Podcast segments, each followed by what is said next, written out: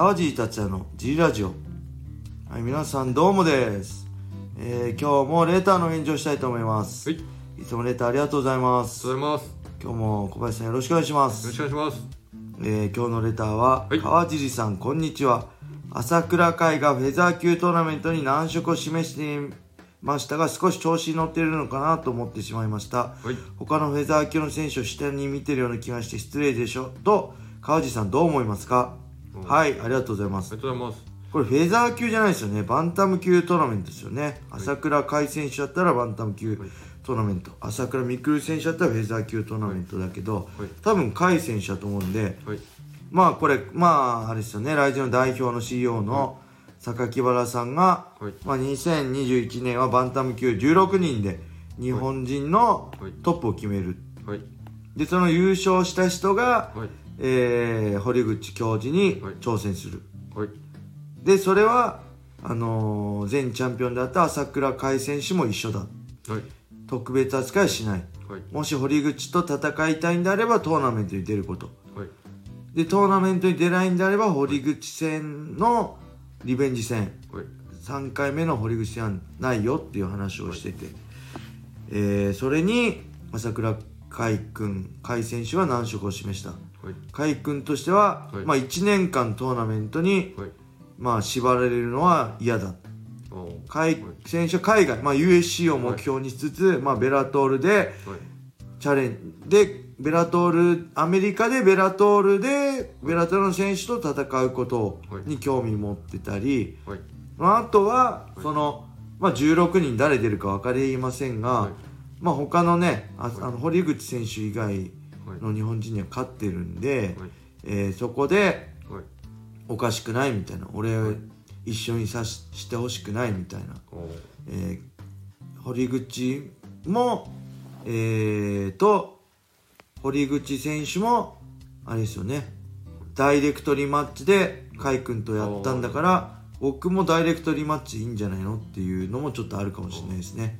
その辺なんですかね。これね、うん、まあ選手としてははい、まあ当たり前の感情っていうかはい、まあ特に結果出してる選手っていうのははい、あのー自分がはい、一番なんではい、あの自分中心に物事動いてるんではい、特にアスリート選手はアスリートって全部そうなんですけどはい、全部ね自分中心にしか物事考えられないんですよ基本的に。はい、あの自分が一番になりたくてやってるんではい。でもちろんその中で結果出してるんだからはい。一回負けたぐらいでそれ覆んないでしょって俺は堀口教授に勝ってるんだよっていうのを思う存分アピールする気持ちもわかるしはい、その思いもねはい、あのーすごい分かりますね。はい、あの誰でもそう思うと思います朝倉海選手の立場だったら、ただ選手の立場とやっぱし興行主主催者の立場違うんで、はい、興行主としたら、はい。今このコロナ禍でなかなか海外の選手は日本に入ってこれない、はい。試合組めない中で、はい。一つ日本人のバンタム級トーナメント16人って言ったらね、相当人数多いんで、もう本当1年かけて、はい。そしていろんな団体からね今までライジン出てないはい、本当多分若手選手だったりはい、そういう将来的な期待をも込めた中での選手もまた全然こいつ誰だよって選手も出るかもしれない可能性がある中ではい、あのやっぱりなんだろう目玉としてやっぱ朝倉海選手の存在は必要ですよね。どう考えても。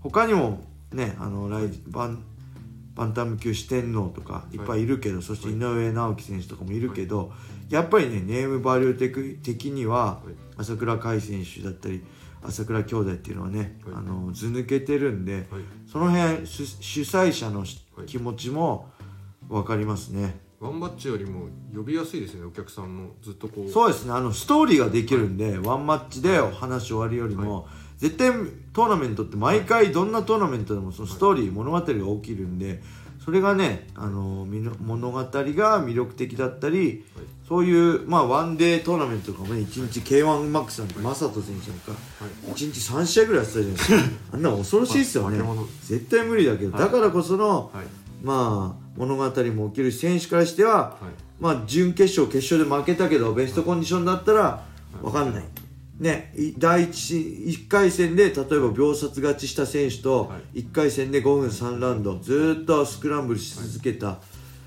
選手での準決勝でのあ次の試合でのねあのコンディション全然差が出ると思うんでそういうのも含めて、はい。まあ、選手としてはワンマッチの方がはい。戦いやすいと思うんで、その気持ちは分かるんですけど、はい。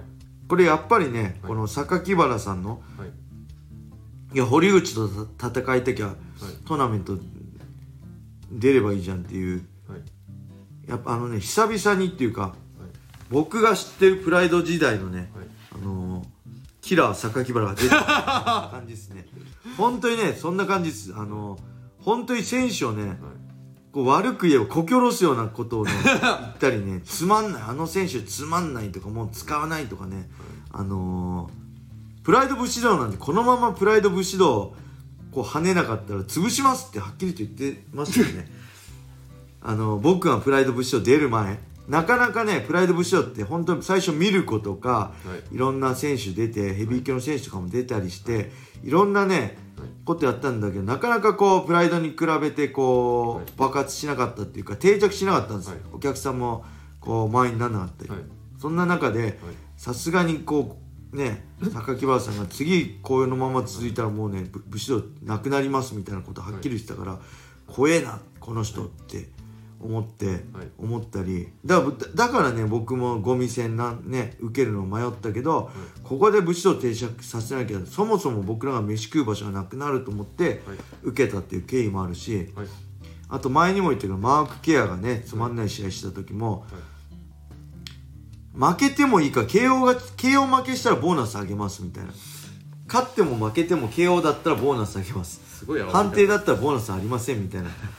えぐいなって思うそんだけ選手なんだろうこれプライドダボロっすよね、はい。だってそういうね厳しい一面めちゃくちゃあったんですよ。プライド時代の榊原さんって、当時ってやっぱ SNS とか YouTube とかそんななかったんで。はい。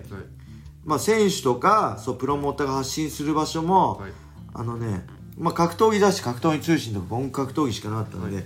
あの本当に格闘技通信のね榊原さんのインタビューとかね、めっちゃエグかったっすよ。はい。もうねあのー、なんだろう優しさゼロみたいな。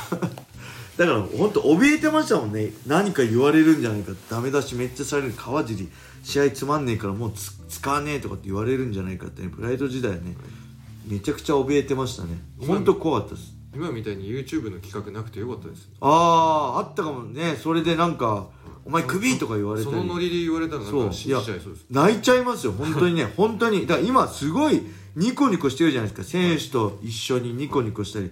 本当笑ったとこ見たことなかったですからね榊原さんが。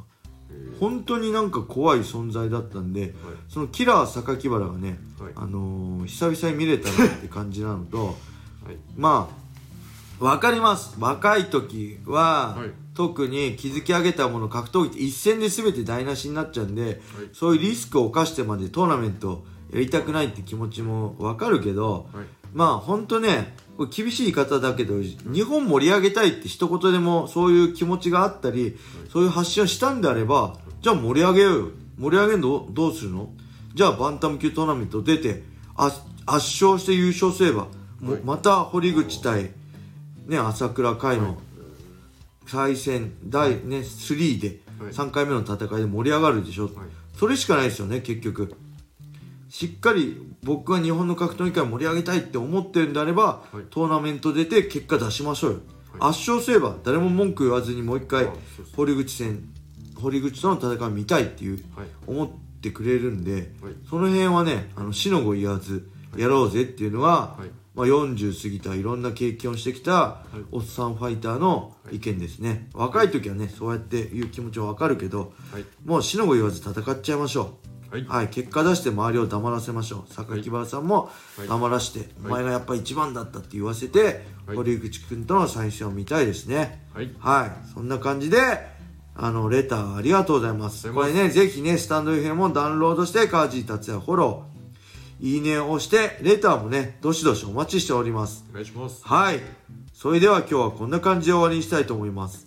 皆様良い一日を。まったねー